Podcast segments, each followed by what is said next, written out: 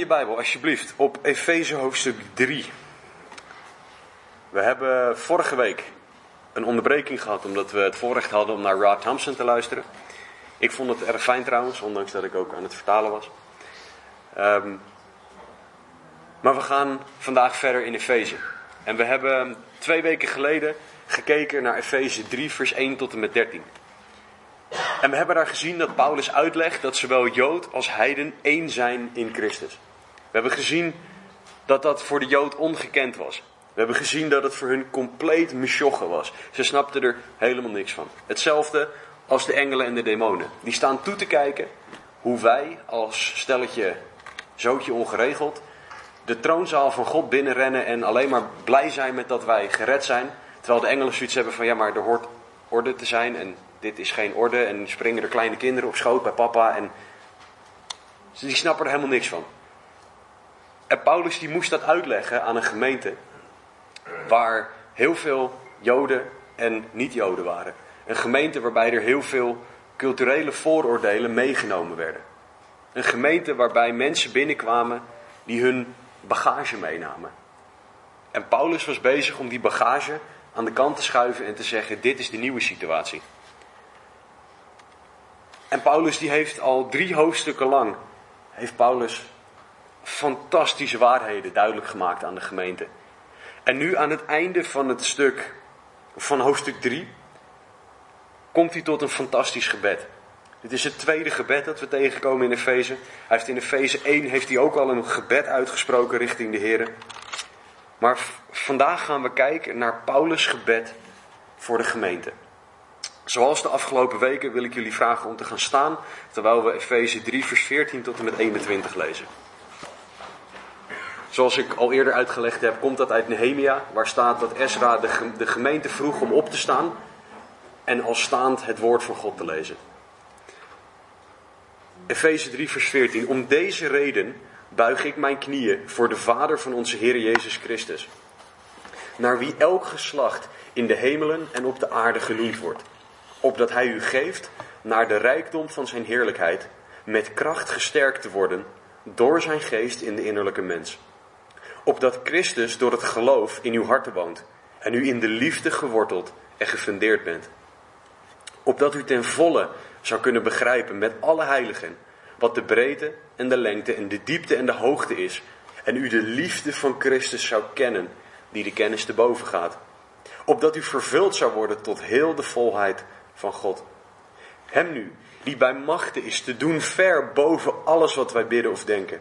Overeenkomstig de kracht die in ons werkzaam is. Hem zij de heerlijkheid in de gemeente.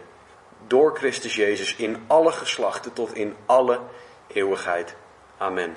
Dank u Heer voor dit stuk tekst. Dank u wel Heer voor Efeze. Dank u wel voor Paulus. Dank u wel voor uw woord. Dank u Heer dat u iets te zeggen hebt tot een ieder van ons. Dank u dat u ons allemaal iets duidelijk wil maken vanochtend. Heer, geef mij de woorden om te spreken, woorden die van uw troon komen. Heer, leid mij om niks anders te zeggen dan dat wat van u komt. Heer, bereid onze harten voor, open onze harten voor wat u te zeggen hebt. Dat bid en vraag ik in Jezus' naam. Amen. Ga alsjeblieft zitten.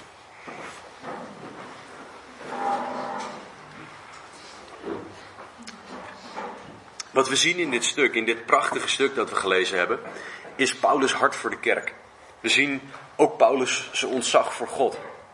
En sommige commentatoren, en ik ga daar helemaal niet ver op of helemaal niet op in, maar sommige commentatoren Bijbelcommentatoren um, trekken een parallel naar de inwijding van de tempel in 1 Koningen 8. En het stuk wat we daarnet gelezen hebben. De tempel werd klaargemaakt tot dienstbaarheid aan God.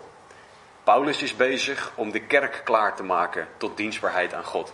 Want vanaf hoofdstuk 4 gaat Paulus zeggen: Nu jullie dit weten, nu jullie al deze theoretische basis hebben, wat moet je gaan doen?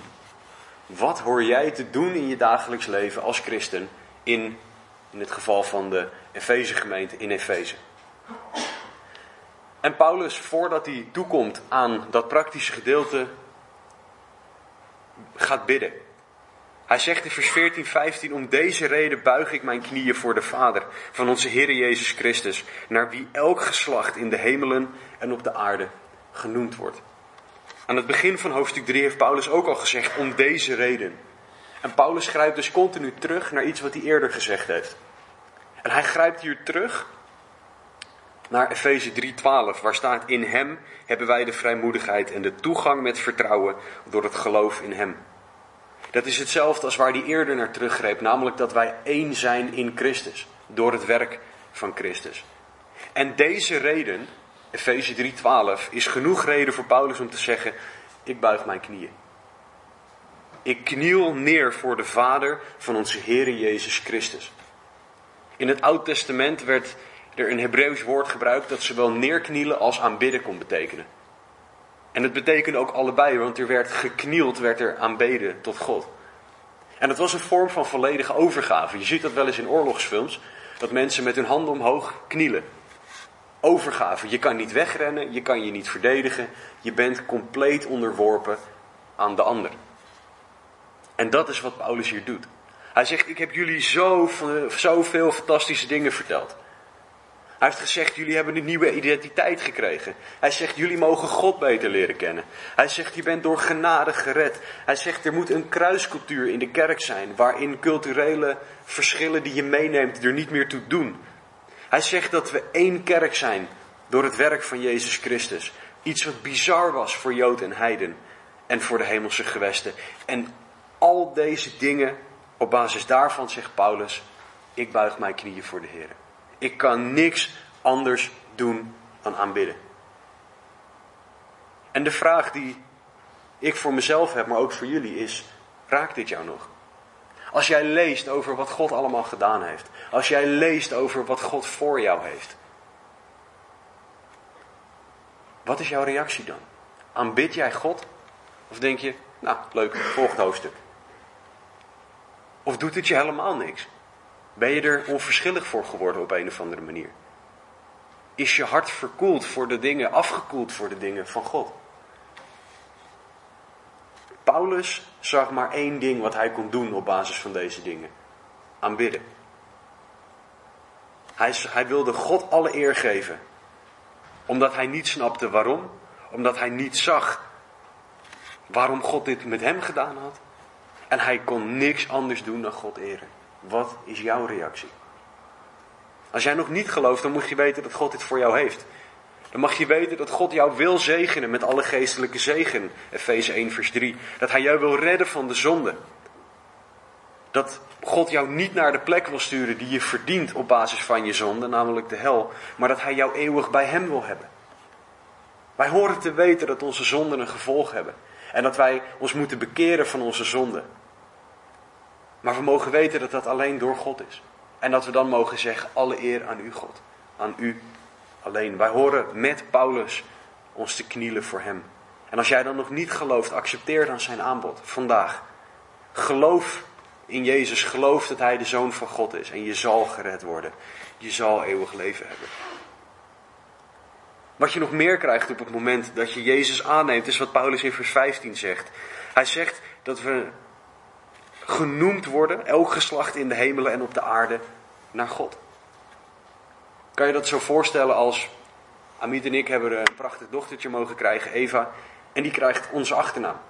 In dit geval mijn achternaam, maar oké.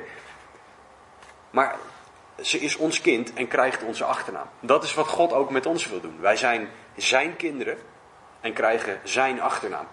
Vraag me niet wat die achternaam is, dat weet ik niet. Maar het geeft aan dat wij onderdeel zijn van zijn gezin. Dat wij deelgenoot zijn, dat wij echt zijn kinderen zijn.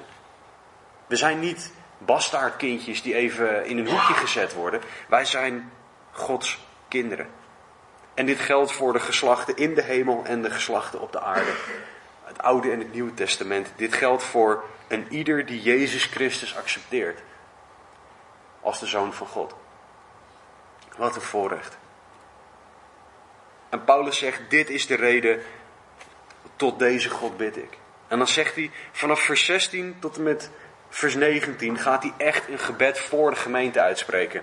En hij doet dat aan de hand van vier op dat statements. Hij zegt vier keer op dat. Hij zegt dat in vers 16, vers 17, vers 18 en in vers 19. En dat woord gebruikt hij om aan te geven: ik bid specifiek hiervoor. Hij bidt in vers 16 voor kracht, innerlijke kracht van God. Hij bidt in vers 17 voor een dieper wordende relatie met de Heer. Onze wortels en ons fundament moeten daar steeds dieper op groeien. Wij mogen God beter leren kennen en begrijpen, zegt hij in vers 18 en 19. Opdat wij God beter begrijpen en kennen. En in vers 19 aan het einde zegt hij, opdat u vervuld wordt met heel de volheid van God. Dat is wat Paulus de gemeente toebidt. Laten we dan gaan kijken wat Paulus daarmee bedoelt. Paulus zegt in vers 16, opdat hij u geeft naar de rijkdom van zijn heerlijkheid, met kracht gesterkt te worden door zijn geest in de innerlijke mens.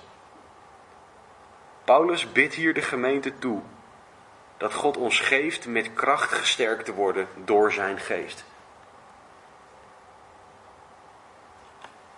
Het woord dat Paulus hier gebruikt voor gesterkt is een passief woord. Wat puur betekent dat wij het mogen ontvangen.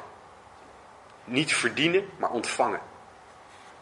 Het woord voor kracht is het woord dynamis, wat, het, wat betekent kracht van God om iets te doen.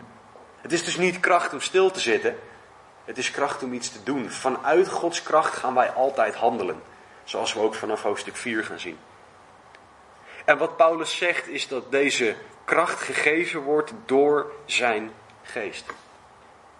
Handelingen 1 vers 8 zegt dat mooi. U zult de kracht van de Heilige Geest ontvangen, die over u komen zal. En u zult mijn getuige zijn, zowel in Jeruzalem als in heel Judea en Samaria en tot aan het uiterste van de aarde. Dus de kerk ontvangt in Handelingen 1 vers 8 kracht van God. Of in Handelingen 1 wordt de kracht beloofd door God. En Jezus zegt daar, en het gevolg is dat jullie iets gaan doen. Die kracht is waar Paulus voor bidt voor de gemeente. Maar hij heeft het niet over dat we fysiek sterker zullen worden. Dat we een soort Mr. Olympia of Miss Olympia zullen zijn. Van die hele gespierde bodybuilder dingen. Dat is niet waar Paulus het over heeft. Dat zou ook een beetje een rare situatie worden als dat het was. Hij zegt namelijk, en daar lezen we vaak overheen, kracht in de innerlijke mens. Oftewel kracht in je hoofd en in je hart. Maar wat betekent dat nou? Dat is kracht die je nodig hebt op het moment dat je het zelf niet meer kan. Op het moment dat je doorhebt, ik, ik trek het niet meer. Ik kan het niet meer zelf. Ik kan mijn hoofd niet meer boven water houden. Dat is het moment waarop je de kracht van God nodig hebt. Paulus zegt in 2 Korinthe 12, vers 9: Mijn genade is voor u genoeg. Dat is wat God tegen Paulus zegt. Want mijn kracht wordt in zwakheid volbracht, zegt de Heer. Weet je, deze wereld zegt dat we sterk moeten zijn. Dat we onafhankelijk moeten zijn. Dat we stevig in onze schoenen moeten staan. Terwijl God zegt, als jij het zelf kan, waarom heb je mij dan nodig? God zegt, jij moet zwak zijn, zodat ik sterk kan zijn in jou. Maar dat wil deze wereld niet horen. Dat willen wij ook vaak niet horen. Want we, het is toch zo makkelijk om het zelf te doen.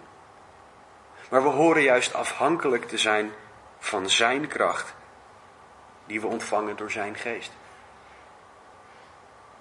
Weet je, soms is het nodig voor ons dat wij komen aan het einde van onze eigen kracht. Dat God ons afbreekt tot aan ons fundament. Dat God alles weghaalt waar wij op vertrouwen, zodat we nog maar op één iemand kunnen vertrouwen. Namelijk God en God alleen. Soms is het nodig dat wij komen aan het einde van onze kracht om aan het begin van Zijn kracht te komen. Soms is het nodig om onze complete verdediging af te breken, zodat we dan op God gaan vertrouwen. Is dat leuk? Nee. Is dat pijnlijk? Ja. Is het goed? Ja. Het is zo ontzettend goed om afgebroken te worden tot aan je fundament, zodat je op Jezus gaat vertrouwen. Dat is waar Paulus voor bidt. En wat dan mooi is, is dat Paulus niet vraagt om een beetje kracht. Hij zegt dat hij bidt dat God geeft naar de rijkdom van zijn heerlijkheid. En de woorden die hij daar gebruikt, ik zal jullie niet vermoeien met het Grieks, maar zijn gericht op Gods perfectie. En wat Paulus hier zegt is: God is perfect. God is perfect in alles en altijd. Hij zal ook alles altijd perfect doen, want hij is perfect. En wat God dus doet, is hij geeft perfecte kracht aan ons. In een perfecte hoeveelheid. Dus God geeft kracht in de hoeveelheid die wij nodig hebben op het moment dat wij het nodig hebben. Corrie ten Boom heeft daar een heel mooie omschrijving voor gegeven. Zij, heeft, zij, um, zij vond dit moeilijk, het ontvangen van de kracht van God. En ze snapte het niet. En toen zei haar vader tegen haar, Corrie, wanneer geef ik jou de tickets voor de trein? En ze zei, papa, op het moment dat, we de, dat, dat ik ze nodig heb, dat ik ze aan de conducteur moet geven. En toen zei haar vader, Corrie, dat is precies hoe God kracht geeft. Op het moment dat je het nodig hebt. Geen tel eerder. Ik ben iemand, ik wil vooruit plannen. Ik wil graag twee, drie, vier, misschien tien stappen vooruit zien. Hoe meer, hoe beter. En God zegt, één stap. Dat is wat jij moet doen, die ene stap zetten. Daar geef ik jou de kracht voor. En voor de volgende stap, dat is aan mij. Jij zet die ene stap in mijn kracht. Dat is waar Paulus voor bidt. God geeft naar de rijkdom van zijn heerlijkheid. God bezit alles. Hij is oneindig groot. Dus hij heeft oneindig veel kracht om aan ons te geven. Er is altijd meer kracht bij hem. En we mogen daarom vragen. En waar is het dan voor nodig? Nou ja, om te leven naar zijn wil. Om zijn wil te doen, dat is zo onmogelijk. God vraagt van mij als man om mijn vrouw lief te hebben als Christus de gemeente. Nou heb ik een fantastisch lieve vrouw, maar ik zit mezelf in de weg. Ik zit met mijn egoïsme mijzelf in de weg om mijn vrouw te dienen. Dus ik heb zijn kracht nodig om Gods wil te doen als man. Vrouwen hebben zijn, wil of zijn kracht nodig om Gods wil te doen. We hebben zijn kracht nodig om zijn wil te doen richting onze collega's, richting de mensen op straat, richting die persoon die je afsnijdt in het verkeer. Wij hebben Gods kracht nodig om de dag door te komen, om nee te zeggen tegen verleiding. Weet je, Romeinen 8:26 zegt dat Gods geest ons helpt in onze zwakheden. Dat is de momenten waarop wij de geest nodig hebben, op de momenten dat wij zwak zijn. En Jacobus 4 zegt dat wij niet hebben omdat we niet vragen. Heel vaak zeg ik, ja maar Heer, waarom bent u hier niet? Heer, waarom heb ik niet de kracht om hier doorheen te gaan? Jacobus 4 zegt dat wij niet hebben omdat we niet vragen. Dat betekent niet dat ik om een Ferrari kan bidden en een Ferrari morgen voor mijn deur heb staan. Maar dat betekent dat ik geestelijk gezien van God alles kan krijgen wat ik nodig heb. Dat ik materieel gezien van God alles kan krijgen wat God vindt dat ik nodig heb. Niet wat ik vind dat ik nodig heb. Dus christen weet dat God altijd kracht voor je klaar is staan. Altijd meer. En dat je het alleen maar hoeft te vragen. Bid dan ook dat God je dit zal geven. Vraag je hemelse papa hierom. Ik vind het fantastisch om Eva cadeautjes en dingetjes te geven. Ik vind het voornamelijk heel leuk om er te knuffelen en kusjes te geven, maar oké. Om, ik vind het fantastisch om haar dingen te geven. Hoeveel beter vindt God het dan nog, die onze hemelse papa is, om ons dingen te geven naar zijn wil? Vraag hem erom. Als jij nog niet gelooft, wat is jouw kracht voor de dag? Hoe kom jij de dag door? Hoop jij misschien dat morgen beter is dan vandaag? Sleep jij je van dag naar dag? Weet dan dat God hoop voor jou heeft. Kracht. Een oneindige bron van kracht voor elke dag. Geloof in Hem. Accepteer Jezus als jouw verlosser en Heer. En Hij zal je geven wat je nodig hebt. In de innerlijke mens. Want dat is waar het om gaat. Paulus' eerste gebedspunt is kracht in de innerlijke mens. En nadat we die innerlijke kracht ontvangen hebben, gaat hij in vers 17 verder en bidt hij als tweede punt voor een diepere relatie met God. Hij zegt, opdat Christus door het geloof in uw harten woont en u in de liefde geworteld en gefundeerd bent. Nadat wij die innerlijke kracht van God ontvangen hebben, horen wij te gaan groeien in onze relatie met God.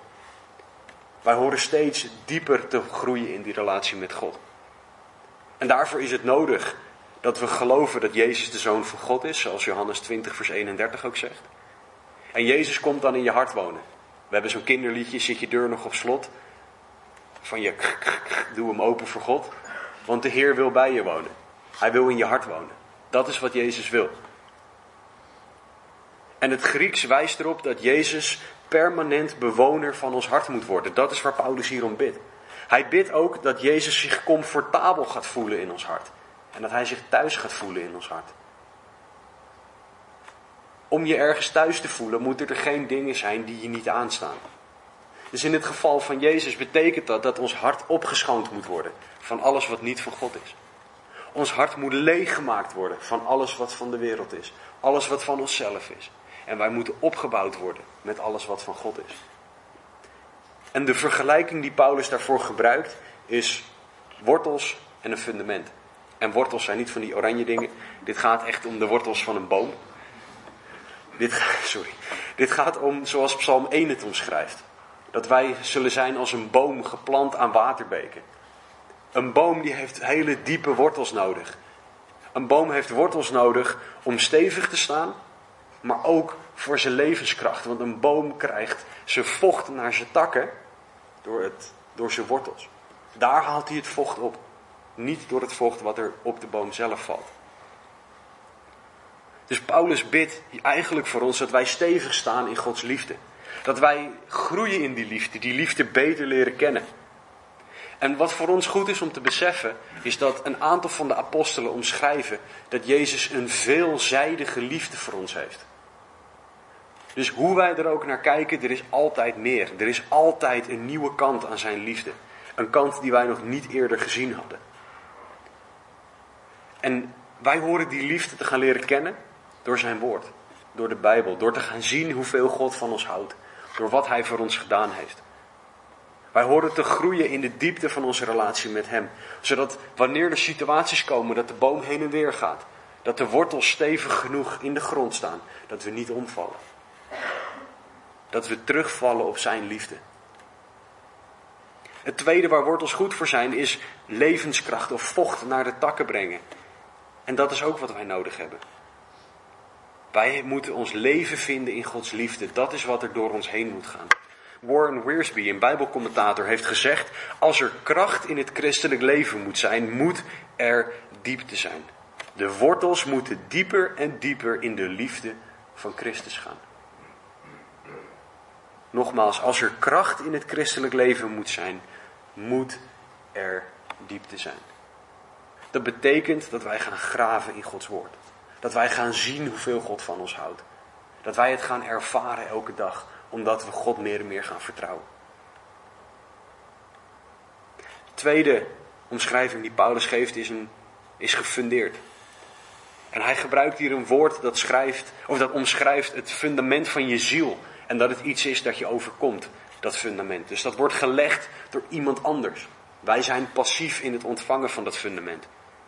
En in Efeze 2, vanaf vers 20, zegt Paulus dat Jezus het fundament is waarvan Jezus zelf de hoeksteen is. Jezus is ons fundament.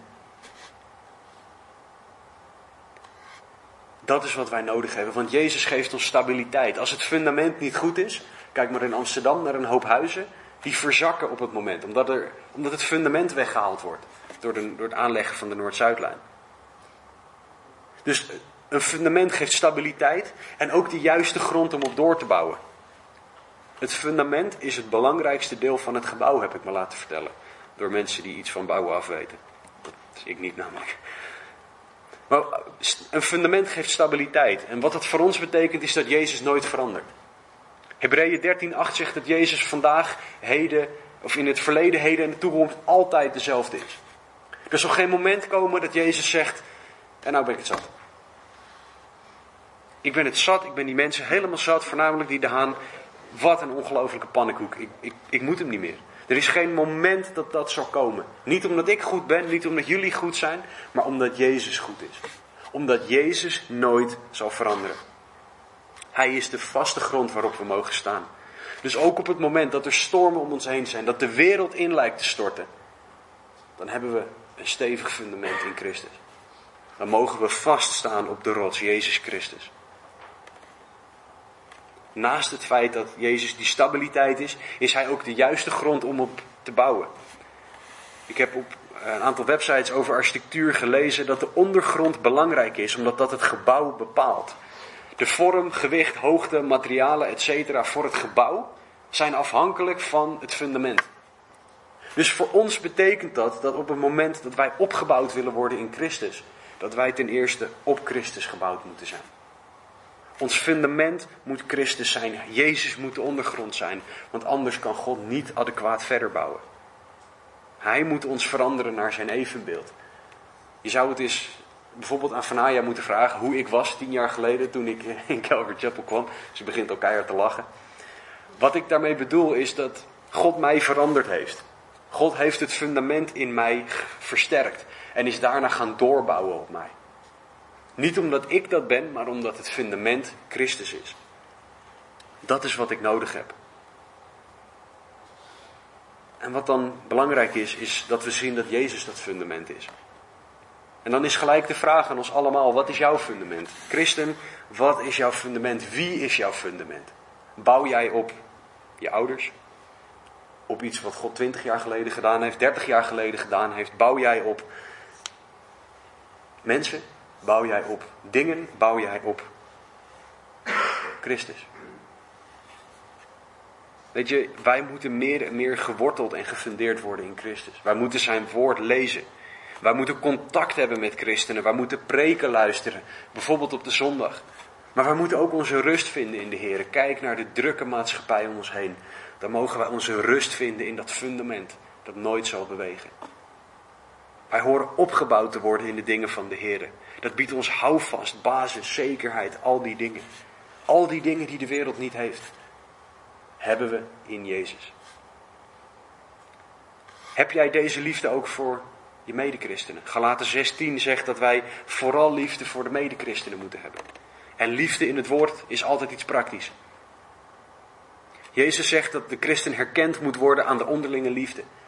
Zijn wij daaraan te herkennen? Hoe goed kennen jullie iedereen in deze zaal? Ik zeg niet dat je van iedereen de donkere kamertjes van het hart hoeft te weten. Maar je hoort toch wel te weten wie er hier standaard komen. En dat je een relatie met een ieder opbouwt. Daarvoor is dit fundament nodig. Daar heb je deze wortels voor nodig die op zoek gaan naar die liefde van God. Die levenskracht die door ons heen moet stromen. Als jij niet gelooft, wat is jouw fundament? Wat is jouw kracht voor de dag? Wat houdt jou overeind? Heb jij rust überhaupt? Weet je, Jezus heeft geweldige liefde voor jou. Jezus houdt oneindig veel van jou en hij wil en kan de basis zijn voor jouw leven. Alleen jij moet het aannemen. Dit is liefde die voor jou stierf. Liefde die jouw zonde en jouw straf droeg.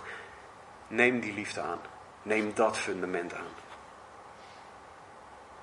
Tweede punt dus waar Paulus voor gebeden heeft, is diepte in onze relatie met God. Stevig fundament, wortels die steeds dieper gaan. Als derde bidt Paulus in vers, vers 18 en het eerste deel van vers 19 dat wij Gods liefde gaan begrijpen en kennen. Hij zegt namelijk dat het gevolg van innerlijke kracht van God en een steeds dieper wordende relatie met God is dat we Gods liefde meer gaan begrijpen en kennen. Paulus zegt in vers 18 en 19: Opdat u ten volle zou kunnen begrijpen met alle heiligen wat de breedte en lengte en diepte en hoogte is en u de liefde van Christus zou kennen die de kennis te boven gaat. Het woord dat Paulus voor begrijpen gebruikt is snappen met je verstand. Dus wij horen, zoals Paulus ook in Efeze 1:18 aangegeven heeft, de dingen van God te gaan snappen. Betekent dat dat wij God in een hokje kunnen stoppen en hem ergens weg kunnen stoppen omdat we zeggen, nu begrijp ik het? Nee. Dat betekent dat wij stapje voor stapje meer van God gaan snappen. Niet alles, maar steeds een beetje meer. Het Griekse woord dat hier gebruikt wordt voor begrijpen staat ook in de oneindige vorm. Oftewel, God die geeft al aan, jongens, hier heb je een eeuwigheid voor nodig om te doen. Maar we mogen nu beginnen. We mogen vandaag beginnen. Dus hoe goed begrijp jij Gods liefde? Hoe groot is Gods liefde voor jou en volgens jou? Weet dan dat die onmetelijk groot is en niet te bevatten, niet te begrijpen. En toch horen we te groeien in het begrijpen hiervan. En wij horen dan de breedte van Gods liefde te zien. Wij horen te zien dat God van de hele wereld houdt, Johannes 3, vers 16. Wij horen de lengte van zijn liefde te zien. Die is eeuwig. Psalm 90, vers 2 en 1 Johannes 4, vers 8. God houdt eeuwig van ons. We horen de diepte van Gods liefde te zien. God kan en wil elke zonde vergeven. 1 Johannes 1 vers 7. Behalve het, het blijvend afwijzen van God. En de hoogte van Gods liefde is dat niets ons kan scheiden van zijn liefde. Romeinen 8 vers 39. De breedte, de lengte, de diepte, de hoogte van Gods liefde. We horen het meer en meer te gaan begrijpen.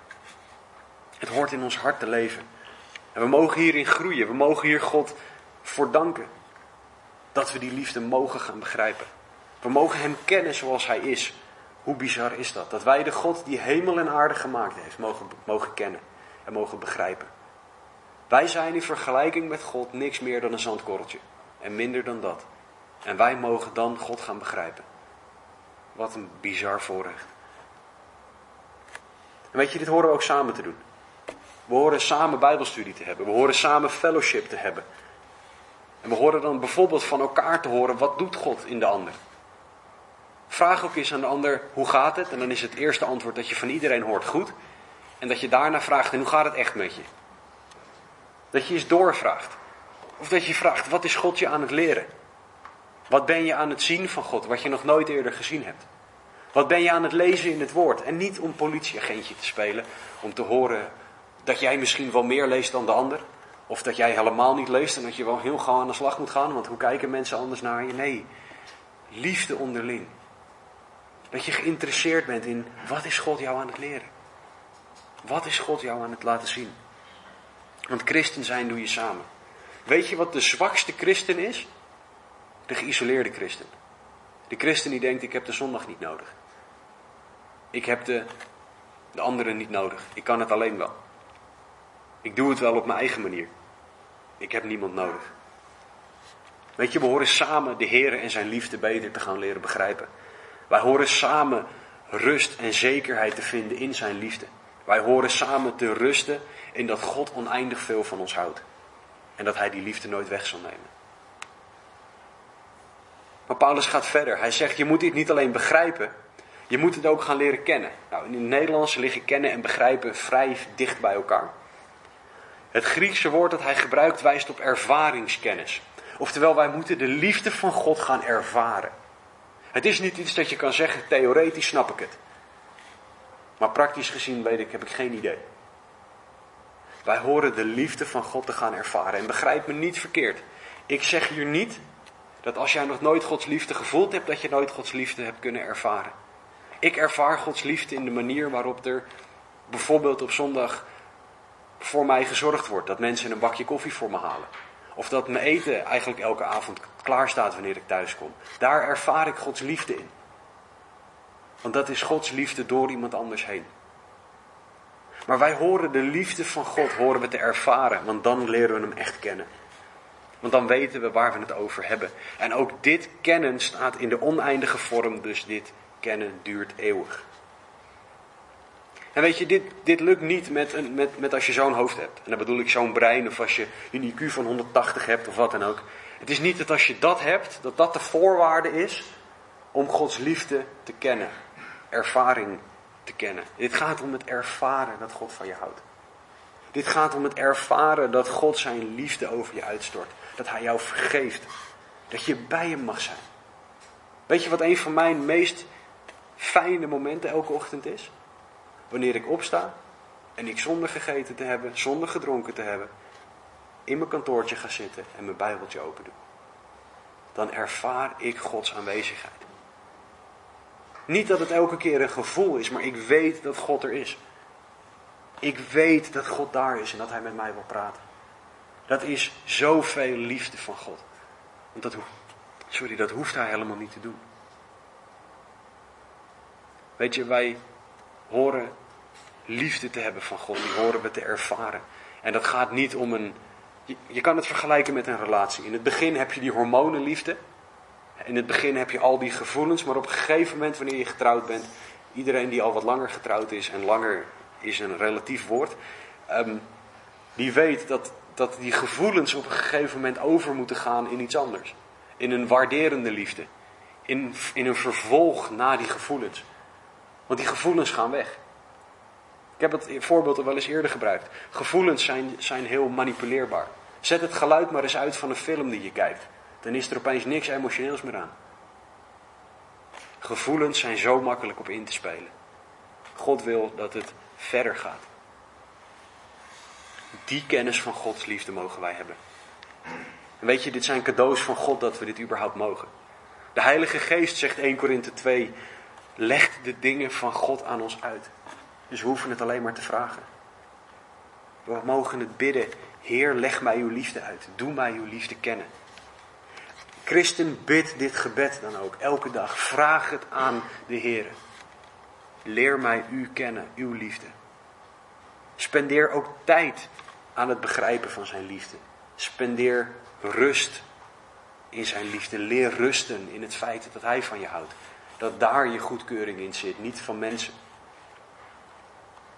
Als jij nog niet gelooft, vraag dan God om zijn liefde te openbaren. Als jij nog niet gelooft, vraag dan oprecht aan God om te laten zien wie Hij is. Dit is het allerbeste dat je ooit zal overkomen. Namelijk het begrijpen en het kennen van Zijn liefde. Vraag dat maar aan iedereen om je heen die gelooft. Het kennen en begrijpen van die liefde is fantastisch. Dus nadat Paulus gebeden heeft voor kracht in de innerlijke mens, een dieper wordende relatie met God, en zoals we net gezien hebben, het begrijpen en kennen van Gods liefde, gaat hij naar de laatste van zijn gebedspunten. En hij zegt in vers 19, opdat u vervuld zou worden tot heel de volheid van God. Dat is waar het allemaal samenkomt. Dat is waar het naartoe werkt. Wij horen vervuld te zijn met de volheid van God. Weet je, dat hoort de kerk te zijn. Dit is, ook dit is weer een passief woord. God geeft aan naar ons toe, dit zijn allemaal dingen die je mag ontvangen, maar je moet er wel om vragen. Dit zijn dingen die ik voor je klaar heb staan, alleen je moet het wel aan me vragen. Colossense 2:9 zegt dat Jezus de volheid van God is. Dus als wij de volheid van God willen ontvangen, dan moeten we Jezus ontvangen. En dat kan alleen door het werk, door het werk, het overtuigende werk van de Heilige Geest in ons. De Heilige Geest moet ons laten zien wie Jezus is. Maar Paulus, zoals tot nu toe met alles, doet, een, doet er nog een schepje bovenop. Hij zegt niet, ik wil dat jullie gevuld zijn met God. Of een beetje, of een hoop, of heel erg veel. Hij zegt, nee, ik wil dat jullie gevuld zijn tot heel de volheid van God. En dat is een onbegrijpelijk statement, want God is oneindig. Dus God is ook oneindig vol, als je het even zo mag noemen. En Paulus zegt, tot die volheid, tot die oneindige volheid, wil ik dat jullie gevuld zijn met God. Nou, ik snap er niks van. Want ik ben een eindig wezen. Ik sterf op een gegeven moment. En God wil dat ik oneindig gevuld ben. Dat kan niet. En toch zegt God, ik wil dat je het doet. Ik wil dat je dat bent. En hoe doen wij dat dan? Vragen. Weet je, wij horen God om dingen te vragen. Wij mogen God dingen vragen. Wat betekent dit praktisch voor je dagelijks leven? Nou dat je God elke dag om rust mag vragen. Rust die alle verstand te boven gaat, Filippenzen 4, 7. Wij mogen God elke dag om genade vragen, Jacobus 4, 6. Barmhartigheid, klaagliederen 3. We mogen God om liefde vragen, 1 Johannes 4. Kracht voor de dag, Filippenzen 4. Ga zomaar door. Er zijn zoveel dingen die God voor ons heeft. Zoveel van zijn volheid dat wij mogen ontvangen. Alleen we moeten erom vragen. God wil ons zegenen met alle geestelijke zegen in de hemelse gewesten, Efeze 1:3. Alleen we mogen erom vragen. En dan zullen we het ook ontvangen. Christen, vraag jij God hierom? Vraag jij God wel eens om jou met zijn volheid te vullen? Vraag jij God wel eens hiervoor, maar bid jij dat ook voor anderen? Ben jij bereid om voor de ander te bidden, Heer, vul hem of haar met de volheid van uw aanwezigheid? Of ben je alleen maar met jezelf bezig? Weet je, Paulus zat hier in de gevangenis, vastgeketend aan een Romeinse soldaat, en hij bad voor de ander. Hij bad voor de gemeente. In deze brief lezen we nergens, en oh ja, bid alsjeblieft even dat God mijn ketenen verbreekt. Nergens lezen we dat. Hij was bezig met de ander. Bid jij dit voor ongelovigen om je heen? Dat zij gevuld zullen worden, dat zij een ontmoeting met God zullen hebben. Wat was de manier waarop Paulus zelf tot geloof kwam? Hij had een ontmoeting met God. Dat is wat wij allemaal nodig hebben. En als jij nog geen christen bent, als jij niet gelooft, heeft God ook dit voor jou en wil hij dit ook aan jou geven. God houdt zoveel van jou. Hij heeft al zijn volheid voor jou klaarstaan. Weet je, Jezus stierf zo met zijn armen uitge, uitgespreid. Ik denk dat daar ook echt een beeld in zit van dat God laat zien, ik hou van jullie allemaal. Ik hou zoveel van jou. Zoveel. God heeft dat voor jou. En de enige voorwaarde om dit allemaal aan te mogen nemen, om hiervan te mogen genieten, is dat jij gelooft dat Jezus de Christus is, de Zoon van God. Je hoeft niet alles te snappen. Je hoeft niet te weten hoe alles werkt. Het gaat erom dat jij gelooft dat Jezus de Christus is, de Zoon van God. Wat prachtig is aan dit gebed, aan deze vier gebedspunten die Paulus geeft, is dat het uitgaat van groei. Het gaat uit van progressie. Het gaat uit van dat je continu meer gaat vragen. Dat je het meer gaat leren kennen, meer gaat ervaren. Dat je meer van zijn innerlijke kracht gaat vragen. Meer diepte in je relatie met God gaat krijgen. Dat je meer gaat begrijpen en kennen van zijn liefde. Dat je meer gevuld gaat worden met de volheid van wie God is. Weet je, soms is dat gewoon ook echt hard werken. Ik heb niet altijd zin om op het tijdstip op te staan dat mijn wekker gaat. Want dan ben ik gewoon moe. En de eerste menselijke reactie is: ah joh, dan snoes je toch even. Maar kies ik dan voor mij? Kies ik dan voor dat ik moe ben? Of kies ik voor de God die mij kracht kan geven voor de dag? Kies ik dan voor de God die al zijn aandacht op mij richt? Of ben ik bezig met het feit dat ik moe ben? Ik zeg niet dat je moeheid niet terecht is of niet aanwezig is. Ik zeg alleen dat God groter is. Weet je, we mogen zoveel rust vinden. In al deze dingen. Zoveel rust in Gods aanwezigheid. Zoveel rust in het weten dat Hij kracht heeft. Dat Hij ons fundament is. Dat Hij ons liefde wil geven. Dat we Hem beter mogen leren kennen. Dat Hij ons wil vullen met wie Hij is. Daar zit zoveel rust in. Rust in deze hectische maatschappij. God heeft alles wat wij nodig hebben, elke dag voor ons. Waaronder ook zijn rust. Nadat Paulus vier fantastische gebedspunten gegeven heeft, rest hem niks anders dan de volgende woorden. Hem nu, die bij machten is te doen ver boven alles wat wij bidden of denken, overeenkomstig de kracht die in ons werkzaam is. Hem zij de heerlijkheid in de gemeente, door Christus Jezus, in alle geslachten tot in alle eeuwigheid. Amen. Paulus kan niks anders dan God aanbidden. Ik denk dat hij het net uit zijn, uit zijn strot kreeg om dit allemaal te zeggen of op te laten schrijven. En dat hij toen niks anders kon. Jongens, stop even. We moeten de Heer aanbidden. We kunnen niks anders dan loven en prijzen. En wat mooi is, is dat Paulus hier ons laat zien wat aanbidding is. Namelijk God groot maken om wie hij is. Niet, ik voel me zo goed, want nogmaals, Paulus zat hier in de gevangenis. Paulus was gevangen, zat vastgeketend aan een soldaat. En toch kan hij God aanbidden, omdat God God is. Het is wel mooi, het volgende statement is misschien een beetje bijzonder. Maar Paulus zet God op zijn plek. Namelijk op de allerhoogste plek. Paulus zet God op de allerhoogste plek die er maar is. Hij is bij machten ver te doen boven alles wat wij bidden of beseffen. En weet je, wij hebben een hele bijzondere fantasie, want wij kunnen heel veel dingen bedenken. En bedenk dan dat alle fantasie die wij hier bij elkaar hebben, niet genoeg is om te bevatten hoe groot God is. Niet genoeg is om te bevatten hoeveel macht God heeft. Ik snap dat niet. Dat we die God mogen aanbidden. En weet je wat dan nog mooier is? Dat zijn kracht van die oneindige God in ons is. Overeenkomstig de kracht die in ons werkzaam is, zegt Paulus.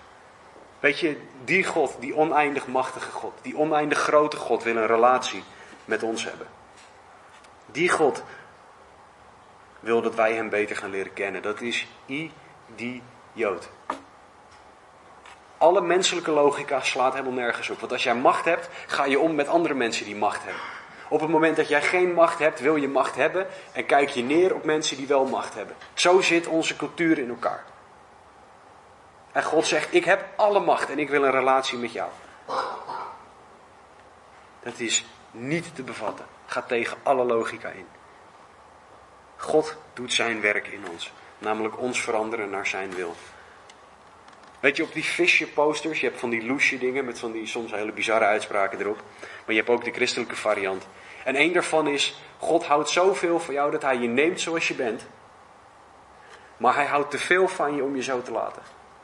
En dat is precies wat God voor ons allemaal heeft. Hij houdt van jou precies zoals je bent. Hij zegt niet, als je dat, dat, dat, dat en dat doet, dan ga ik van jou.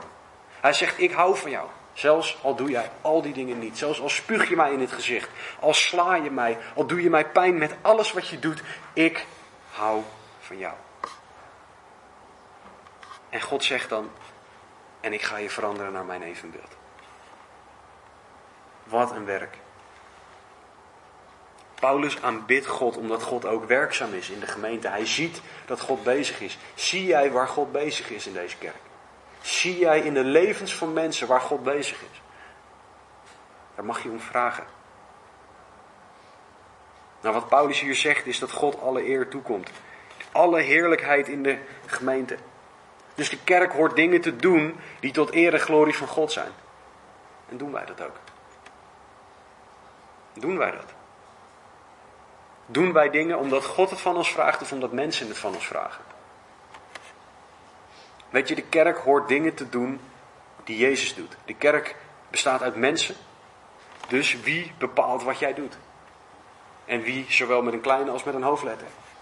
Bepalen mensen wat jij doet? Of is het hoofdletter wie Jezus die bepaalt wat jij doet? Weet je, zoek jij überhaupt wat God van jou vraagt? Of ben je alleen maar bezig met je dagelijkse routine aflopen? In de plaats van dat je open staat voor het feit dat God je agenda misschien wel helemaal ondersteboven wil keren. Weet je, God zij alle eer. In alle geslachten, tot in alle eeuwigheid, door Christus Jezus. Weet je, God zal altijd de eer krijgen die hij toekomt. Maar hij wil ook graag dat jij hem de eer geeft die hem toekomt. Nu is onze kans om hem te aanbidden uit vrije wil. Op een dag zal elke knie voor hem buigen. Zal elke knie, zij het vrijwillig of gedwongen, maar elke knie zal buigen voor hem. Nu is nog de tijd op deze rots, laten we het even zo noemen, waar we op wonen met z'n allen. Om nog uit vrije wil te kiezen. Weet je, God houdt van jou. Hij heeft Jezus voor jou gestuurd. Hij heeft zoveel gedaan en hij nodigt jou dan nu uit om in Hem te geloven, om je leven aan Hem te geven. Om je zonde, je pijn, je verdriet, je schuld, alles aan Hem te geven. Hij wil dat je Zijn kind wordt en dat je Hem kan aanbidden zoals Hij is. Geloof dan ook dat Jezus de Zoon van God is, voor wie, die voor jouw zonde gestorven en opgestaan is. Dat Hij jouw straf gedragen heeft. Als jij al wel in God gelooft, dan is dit jouw kans om je, je leven opnieuw aan God toe te wijden. Om Hem weer te aanbidden. Het is jouw kans om terug te grijpen op die innerlijke kracht die God je wil geven. Het is jouw kans om je opnieuw toe te wijden, om geworteld en gefundeerd te worden, meer en meer dieper in je relatie met God. Het is jouw kans om meer te gaan begrijpen en kennen wat de breedte, hoogte, lengte en diepte van Jezus liefde is. Het is jouw kans vandaag om opnieuw vervuld te worden tot heel de volheid van God. Weet je, Paulus heeft hier een ongelooflijk gebed voor de gemeente uitgesproken. Te bizar voor woorden waar hij hier om vraagt. En hij bidt dit voor jou en hij bidt dit voor mij. Weet je, christen, waar bid jij voor? Bid jij dat God jou deze dingen geeft? Bid jij dit voor iemand anders? Ga op dit moment nadenken waar jij innerlijke kracht voor nodig hebt. Ga nadenken hoe diep jouw relatie met God is. Ga nadenken over of jij Gods liefde wel überhaupt kent. Of dat je hem beter moet gaan leren kennen en begrijpen. Ben jij vervuld met Gods volheid of heb je daar meer van nodig? Bid tot God en vraag hem erom. Als jij nog niet gelooft, weet dat God jou wil kennen. Dat God jou ook überhaupt al kent. En God wil dat jij zijn kind bent. Die God is voor jou en mijn zonde gestorven. We zijn allemaal zondaren hier. Allemaal mensen die zonde doen. En Jezus is voor ons allemaal gestorven. Wij hoeven het alleen aan te nemen. Jezus heeft zoveel voor jou gedaan. Omdat hij van je houdt. Weet je, God wil dat jij je leven aan Hem geeft. Want Hij wil jou kracht geven. Een diepe relatie met Hem. Begrip en kennis van Zijn liefde en de vervulling met Hemzelf. Waarom? Omdat Hij van je houdt. Niet omdat jij iets goed doet, maar omdat Hij van jou houdt. Omdat Hij het allerbeste met je voor heeft. André zal zo naar voren komen en zal één of twee liederen spelen. Ga nadenken over je huidige situatie. Ga nadenken over hoeveel jij God nodig hebt. Er zullen een aantal mensen aan de zijkanten van de zaal staan. Ik zal hiervoor staan. Met wie je kan gaan bidden. Er zullen een aantal mensen zijn met wie je naar de Heer toe kan gaan. Er zullen een aantal mensen zijn met wie jij samen kan gaan beginnen om te bidden tot God voor de dingen die je nodig hebt. Innerlijke kracht.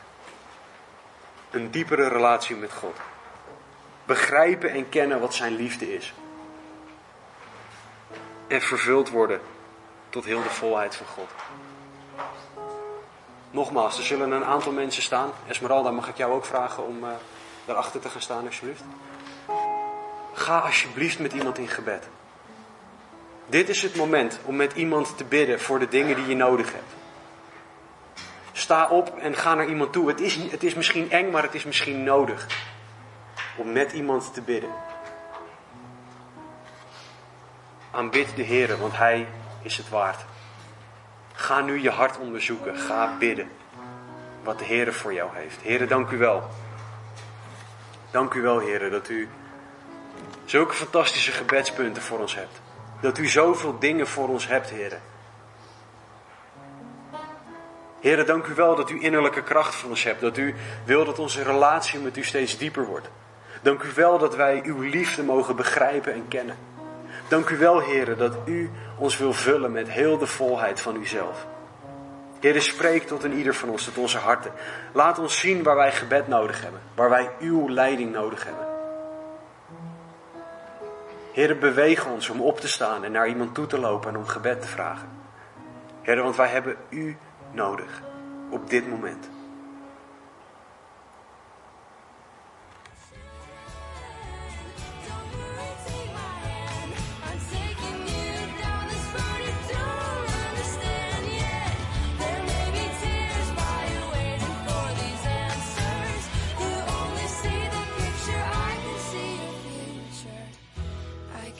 You right now, it's gonna be alright.